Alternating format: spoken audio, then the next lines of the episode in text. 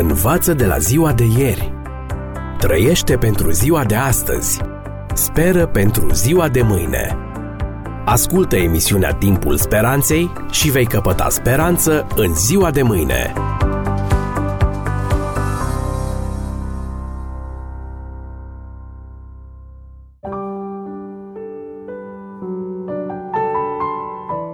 Dragi prieteni, bine v-am regăsit la o nouă ediție a emisiunii Timpul Speranței cu genericul Viață fără limite. Astăzi vreau să vă prezint porunca opta din Decalog și anume să nu furi, foarte actuală în zilele noastre, dar și în toate timpurile. Pentru început să vă relatez o istorioară. Tânărul Jeff era mai inteligent decât toți ceilalți. A absolvit printre primii nu numai liceul, ci și Harvard Business School, obținând diploma de master în administrarea afacerilor în anul o mie nouă sute șaptezeci și nouă. După doisprezece ani, a devenit, fără ca acest lucru să mire pe cineva, cu siguranță nu pe el, director executiv și președinte al Consiliului de Administrație al uneia dintre cele mai mari companii din lume. Aceasta se afla pe locul șapte pe lista Fortune cinci sute, cu un venit anual de o sută de miliarde de dolari, iar Jeff nu împlinise încă cincizeci de ani. Desigur că a fost recompensat din plin, câștigând milioane de dolari doar din bonusuri, adică un salariu care depășea paisprezece milioane de dolari anual, iar într-un an a reușit să câștige o sută treizeci și două de milioane de dolari. Toate acestea îi permiteau un stil de viață luxos. Vile, călătorii scumpe în Europa, curse de motocicletă prin deșertul mexican și tabere de vânătoare în Australia. Orice lucru la care v-ați putea gândi, dacă și-l dorea, Jeffrey îl putea avea. La urma urmei, nu-i așa că fiind atât de inteligent și de talentat, merita orice. Fără îndoială că se afla pe culmea succesului, dacă prin succes înțelegem bani, putere, influență și prestigiu. Din păcate, dragi prieteni, el avea o mică problemă. Era hoț, îmbogățindu-se atât pe sine, cât și pe amicii săi pe spinarea propriei companii, Enron, care într-un final s-a prăbușit, fiind al doilea faliment ca amploare din istoria Statelor Unite. Mii de muncitori au rămas fără locuri de muncă și fără fondurile lor de pensie.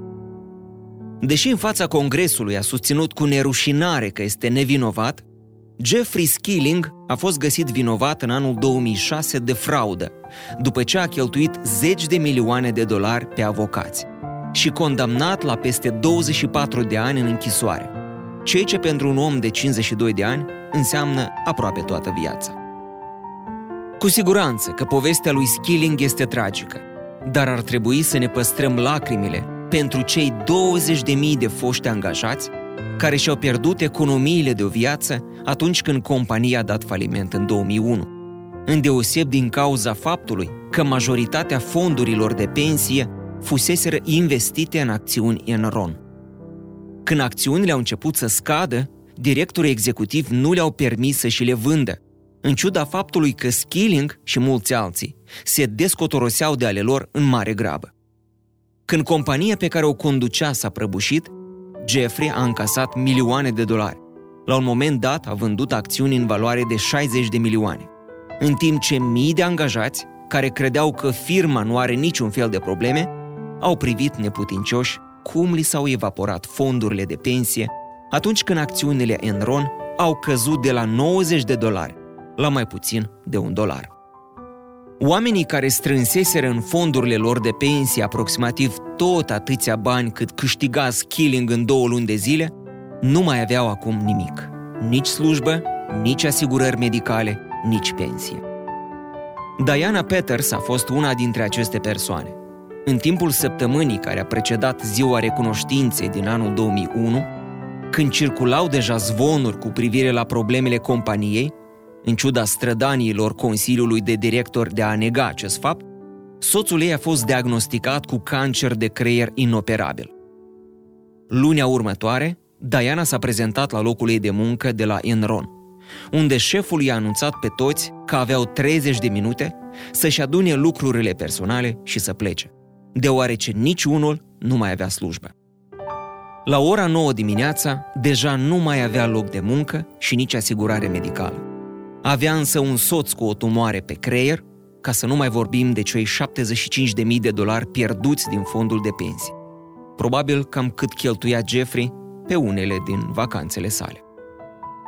Deși programul guvernamental de asigurări de sănătate, Medicare și Serviciul de Asigurări Sociale au ajutat-o să acopere cheltuielile medicale ale soțului său, Diana s-a văzut nevoită să-și găsească un loc de muncă temporar, făcând curățenie la niște birouri împreună cu fiul ei. Dar banii pe care îi câștiga astfel abia le ajungeau să supraviețuiască. Toate astea pentru că Skilling și gașca lui au jecmănit compania de sute de milioane de dolari. Înmulțiți, dragi prieteni, această poveste cu alte câteva mii, unele chiar mai triste, și veți înțelege tragedia de la Enron.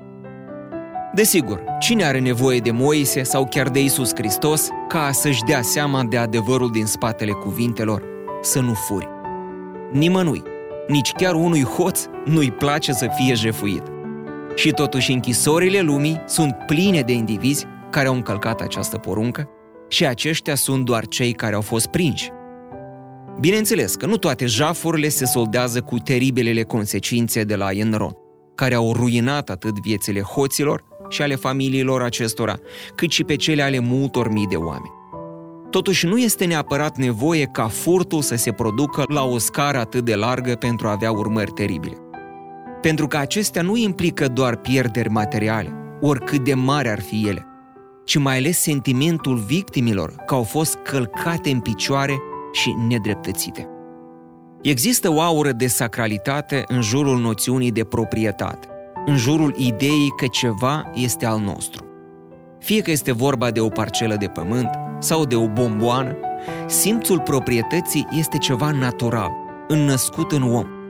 Iar atunci când este încălcată, fie prin fraudă corporativă, fie prin șiretenia unui hoț de buzunare, însăși demnitatea noastră umană se simte întinată. Nici nu e de mirare că toată lumea are o reacție atât de negativă în fața acestei realități. Dar, stimați prieteni, nu este vorba doar de felul în care furtul afectează victima, acest lucru este evident, ci și de cum îl afectează pe hoț, chiar și în cazul în care rămâne neprins. Cine are nevoie de o lege scrisă pentru a ști că a fura este un lucru rău? Este gravat în conștiința noastră. Atunci, mai ales dacă ținem cont și de ceea ce spun societatea și legea lui Dumnezeu, înseamnă că cei ce fură fac acest lucru ignorându-și propria conștiință.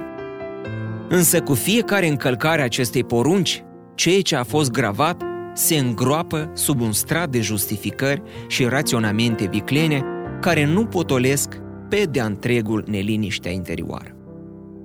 Iar ceea ce este și mai rău este faptul că dacă ne obișnuim cu o conștiință tocită, sau cel puțin dacă încercăm să o înnăbușim, într-un anumit domeniu, atunci ni se va părea mult mai ușor să o trecem cu vederea și în alte privințe. Și nu va trece mult până când vom ajunge să facem lucruri care înainte ni se păreau respingătoare. Și după cum am văzut deja, acțiunile noastre imorale îi afectează și pe alții, în special pe cei apropiați nouă. Nu încape nicio îndoială că dacă cineva fură, nu este complet străin nici de alte păcate. Să-i mulțumim atunci lui Dumnezeu pentru Evanghelie. Ea ne oferă speranță și perspectiva iertării, dar și a reabilitării. Mântuirea este și pentru hoți. Personajul Jean Valjean din romanul lui Victor Hugo, Mizerabilii, este un hoț înverșunat și plin de ură, care experimentează puterea iertării și a răscumpărării. Asta este vestea bună a Evangheliei. Indiferent de trecutul nostru, fie că am fost un Jeffrey Skilling sau un hoț de buzunare, Dumnezeu ne poate ierta și mai mult decât atât ne poate redresa, făcându-ne din nou persoane integre și oneste. Marele apostol Pavel scrie, citez, dacă este cineva în Hristos, este o făptură nouă.